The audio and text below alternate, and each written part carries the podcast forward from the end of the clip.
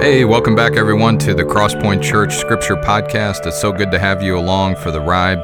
Um, the Scripture Podcast is uh, 10, 20 minutes, and if we're feeling vigorous, sometimes even 30, 40. 40, even if we go nuts. But typically, it's about 20 minutes of diving into a scripture of the day and uh, looking at context, looking at can we see Jesus in these verses, just trying to shine a few lights that I believe you as the listener can have with you. So this isn't a this isn't the Bible answer man. This is not expert stuff. I love all that stuff. I'm not making fun or having a problem. I'm just saying the direction of our show is when you listen, I hope that it begins to rub off on you the way we look at scriptures because I think they are rules of thumb, rules for the road that will help you in your own scripture reading. So, if you learn more about context and seeing Christ in all of scripture, then man, and I say this with honesty, I can die a happy man because I really believe those are good uh, principles for scripture reading that will help you no matter what.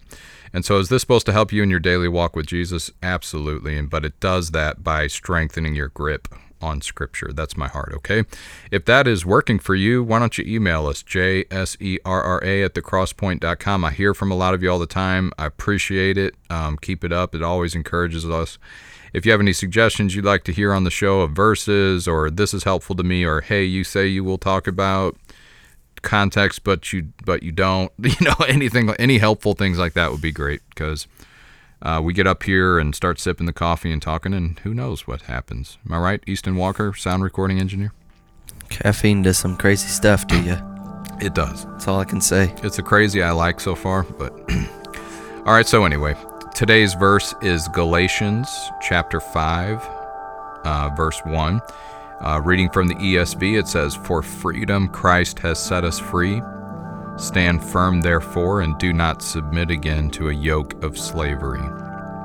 One of those beautiful double phrases. Mm-hmm. And uh, I think so. The the NLT, which I always am looking at, it it says, uh, "Don't get tied up again in the, uh, in slavery to the law." So I mean, maybe that kind of. Oh, it's going to come in. Yeah.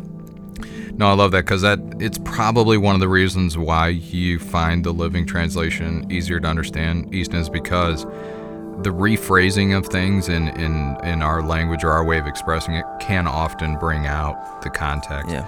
So yeah, the total context. So here, um, let's let's shoot for the larger context. This is a letter from Paul to the Galatians, pretty famous in the New Testament theology world or in the studies of Paul because Paul, and I'm going to be honest here, is pretty heated when he writes the Galatians. He gets heated. Wow.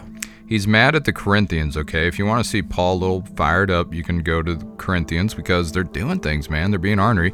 And it's neat because between 1 Corinthians, 2 Corinthians, and Galatians, you can get a pretty good argument for emotionally honest Christianity. I like that. If you had it in your mind that Paul was just always nice, he's nice. No. No. No. When he's upset, he's upset. You know, now Paul's not snarky, he's not hateful, he's not abusive, he's not controlling, he's not weird, but he's not nice all the time. it's like when people are being ornery, he responds accordingly, is what I would say. So, anyway, when you go to the beginning of Galatians, you can see, okay, why is Paul upset? He's upset for this reason. He helped to plant the church of Galatia, and he did it by bringing the gospel of Jesus Christ. If you know anything about Paul, you know he was a Jewish man. He was um, training in training to be a Pharisee. He was so that means he was like a, a, a ninja in that world. He was like totally dedicated to devoting his life to being 150% devoted and obedient to the law of Moses. And uh, I'm not mocking or making fun. There's been too much of that especially by people who couldn't last five minutes trying to live a life like that. So they like to sit back and make fun and throw stones. I'm not doing that. I mean, Paul was on fire for it. It was a zeal from his heart, and he was thought he was carrying out God's work um, by being devoted to carrying out every jot and tittle of the law of Moses. And uh, one of the things that led him to do was to be violently opposed to the Jesus is the Messiah movement that was springing up all around him.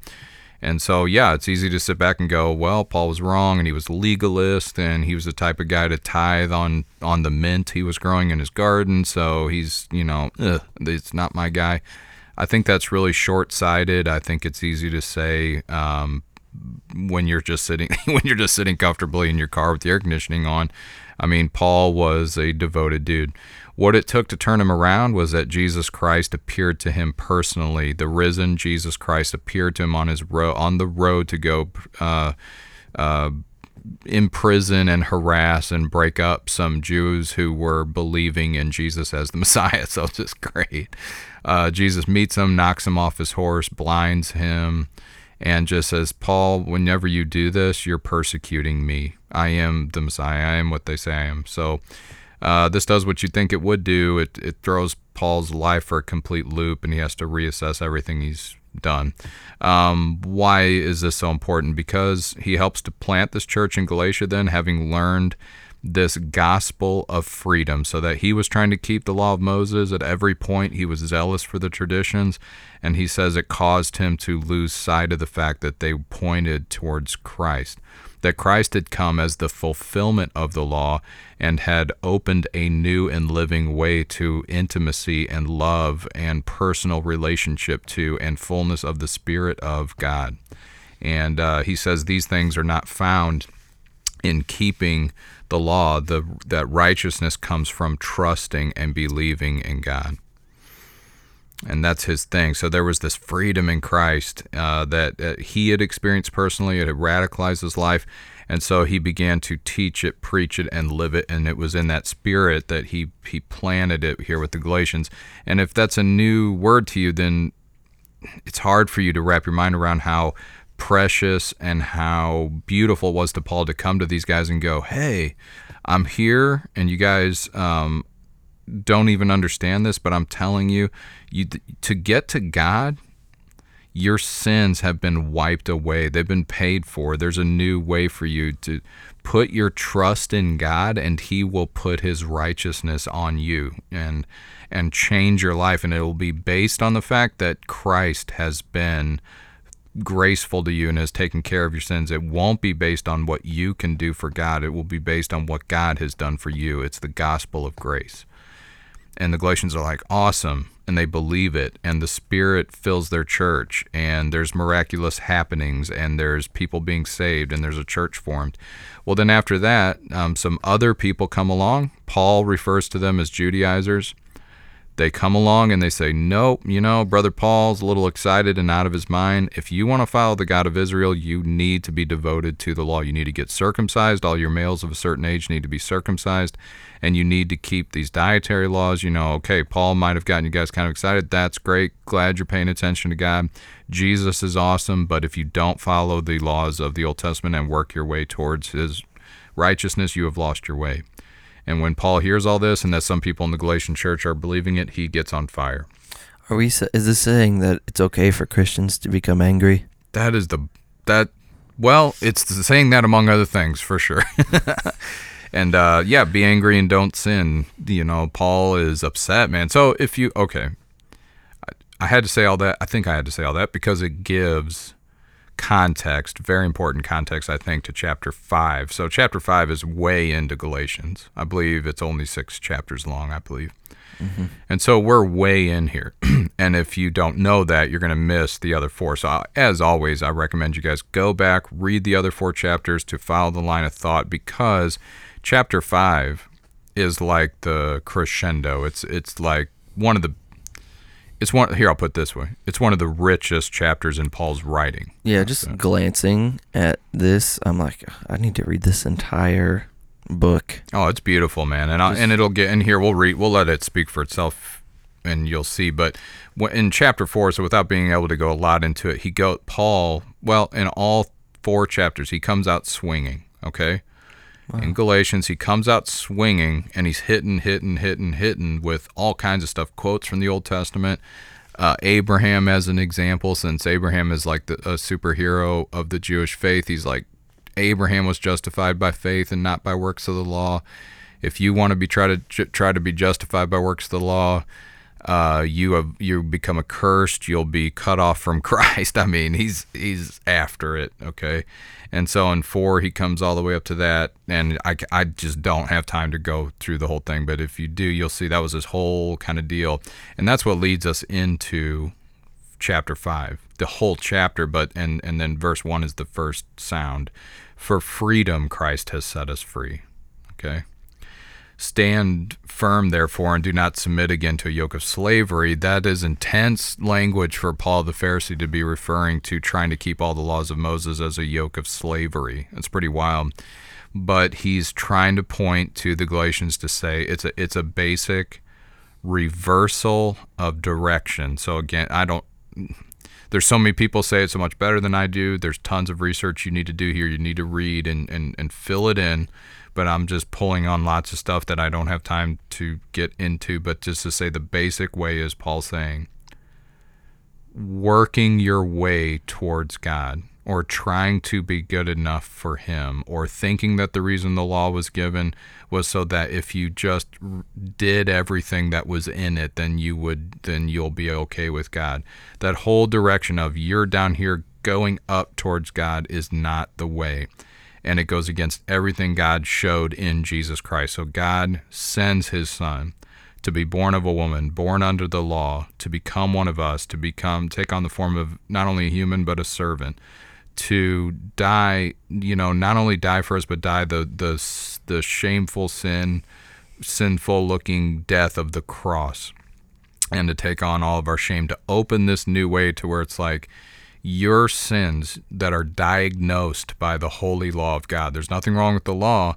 It comes in and it diagnoses who you are. It shows you who you are. And when you see that, your reaction is not to say, oh, "But I'll fix it. I can, I'll, I'll begin to follow it all and I'll fix it." No, you accept the diagnosis. Oh man, this shows on every page that I have wandered from God, that I don't have His priorities, that I don't, I'm not like Him as I should be this is a diagnosis, and and who will save me from this body of death? Thanks be to God for Jesus Christ our Lord, who who saves us, who wipes out our sin.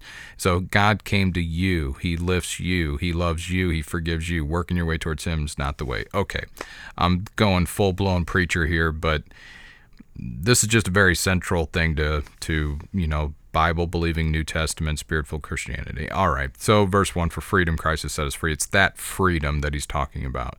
Christ set us free to love God, free to love other people as we love ourselves. That's the freedom, free to live with and through and for God. You don't have to take care of anything else in that direction. You are now free to live and love. Stand therefore and do not submit again to yoke of slavery. That yoke being here's how you work your way back to God. Now, in verse 2, let's just show that this is a good flavor. Look, I, Paul, you gotta love that. Look. Me. Yeah, me. me. Look at me. Eyes on me. Look, I, Paul, say to you that if you accept circumcision, Christ will be of no advantage to you. You see that? It's that paradigm I'm talking about. He's like, you want to go back down that way of here's these markers of obedience to this law. You you've you've missed it, dude. Okay, um, Christ will be of no advantage to you.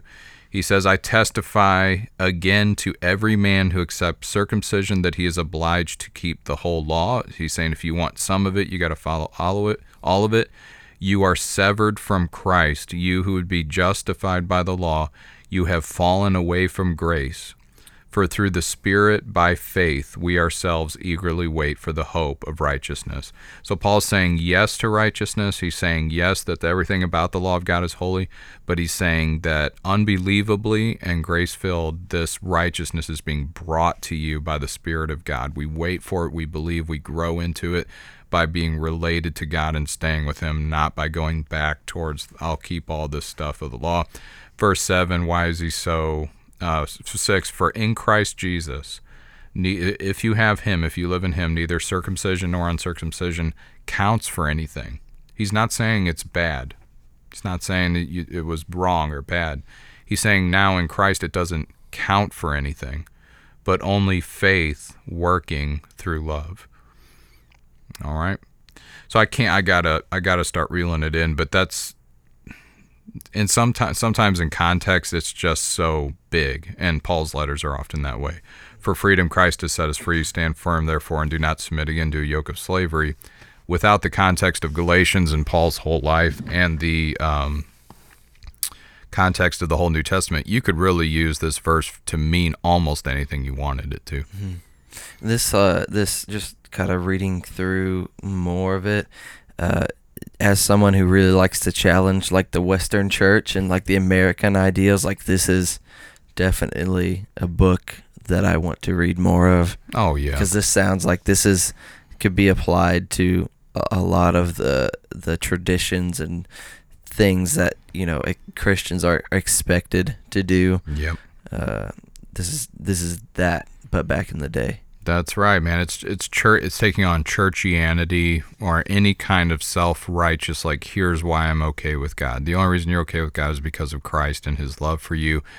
You do like, like you do you are going to change and grow into Christ. Your behavior is going to change. You are going to be conformed to the image of Christ. That's one thing that Paul. That's mm-hmm. another image Paul uses. You are on that road. He's not saying no to holiness. No, you don't have to change anything he's saying these it's the direction. That's it. He, he, the direction you're in is Yeah. you got to be careful that christ has delivered this freedom to you. Don't go back to trying to work for god. You've been working god's been working in you. Don't try to go back to working for god. It's it's the wrong way. Mm-hmm. Oh man. There's just so much i'd like to say easton but i gotta i gotta i gotta calm down This has got me excited. I'm excited, man. Okay, so anyway, um, Galatians five and one. That's that's the immediate context, and it shines some light on it. What that's what I think Paul is trying to say to his original audience. Basically, you've been given something. Why are you listening to these people who tell you you have to go back and earn it? It's been given to you. And and the best I can say, and I've probably said it four times. I'll just leave it alone now. If you need to read the whole letter, it's short, six six chapters. It flows from beginning to end. Go, read the whole thing. Read it. Read it once a day, every day for a little while, and just be like, God, help me see something here, because I really think it's going to help you. Um, there's a lot of legalism in churches, and okay, Yeah. All right. Um, big big subject there. So anyway, for freedom Christ has set us free. Stand firm, therefore, and do not submit again to a yoke of slavery. Where can we see Jesus in these verses? You got to grin a little bit when we ask that. When Christ is in the verse. Yeah, I think it's pretty pretty obvious. But what I'll say is this this is beautiful, okay? Go back through your Gospels, and if you want to see Jesus in this, go back and look how many times the Pharisees, Sadducees in Jesus' day, and it's not to pick on them, like um, Easton said, if you want to see some Phariseeism, legalism of our own brand, all you have to do is look around. It's it's a human way of doing things. It's not especially an evil that they were carrying out. But if you go, so just, but in their con, in their historical context, if you go back, Matthew, Mark, Luke, and John, watch. Okay, the Pharisees try to bring Jesus into conformity with the way they were doing things, which you just have to get the irony there if you know, eh, when you know that Jesus was God. It's just, it's, it's to me, it's got to be the biggest irony I've ever read about or seen in my life, and I love it every time it's so okay i can't get lost here. But anyway okay the pharisees tr- are trying to get jesus to conform to their way. You'll see that. And jesus is purposely okay? Um, i don't know if you thought like all these times the pharisees confront jesus and get so angry it's not because they accidentally found him doing the wrong thing. Like jesus will go to church synagogue on the sabbath when they're not supposed to do any work and he'll call a guy, a crippled guy, up to the front of the synagogue. He didn't want to do it in the back just in case they'd miss it. He'll call this crippled guy up to the front and he will heal him on the Sabbath just to get the Pharisees to go, You can't do any work on the Sabbath. And they're talking about healing. That's how much they had gotten hooked into their way of doing things so that when Jesus like, Look, I just healed this guy. Because my work, my Sabbath, my rest, the rest of God is to bring wholeness and healing. And that's what I'm here to do. And you guys are not listening to me because you keep trying to pull me into your system. You can't see past your system, so you keep trying to pull me into it. And I'm God. I not- created the whole thing. I'm not a part of your system, man. I ain't a part of your system. So it's just beautiful stuff, man. So, yes, can we see Christ in these verses? We can. Go back and see the freedom he brought to people like the prostitute lady. I love it. One of my favorite things. She comes to him, and, and Jesus just gives her what these Pharisees thought they had and didn't even really have. She's at his feet, broken in shame for her way of life, and Jesus is like, this lady, what she's done for me, will be remembered everywhere that the gospel of uh, is spoken. She's loved me much, and she's been forgiven much. He just handed it to her. He handed freedom, release from her sin. He gave it to her, and it's like, don't hear. I don't want to soapbox here. He does not defend her way of life. He doesn't go, "Hey, I'm here to tell you that everything you've been doing is actually okay." He do, he just go, "It's not the left, it's not the right." He hands her freedom from it. He's not down with the religious guys who are like, "She's bad and she needs to stay away. She's unclean and cursed. Go away." He's not good for that. Hmm. He's not on the other side where it's like, "She's just expressing herself." prostitution is her way. She's just expressing her heart. No, Jesus is not down for that. He just looks at the lady, the person herself, and goes like, "I'm giving you freedom. I love you. I forgive you. Come my way. Come to me." And you just can't beat it. All right, Easton. I'm too excited, man. I'm too preachy. So I gotta, I gotta, I gotta be done with this now. Hey, you know. All right. So Galatians 5:1, uh, good verse, good stuff, and it touches like a main line throughout the whole New Testament. So go back and check it out. Hey, thanks for listening so much today. Hey, if this is helping you, think you might think about recommending it to a friend. Um, the more, the merrier. Uh, We love and appreciate you guys, and we'll see you next time.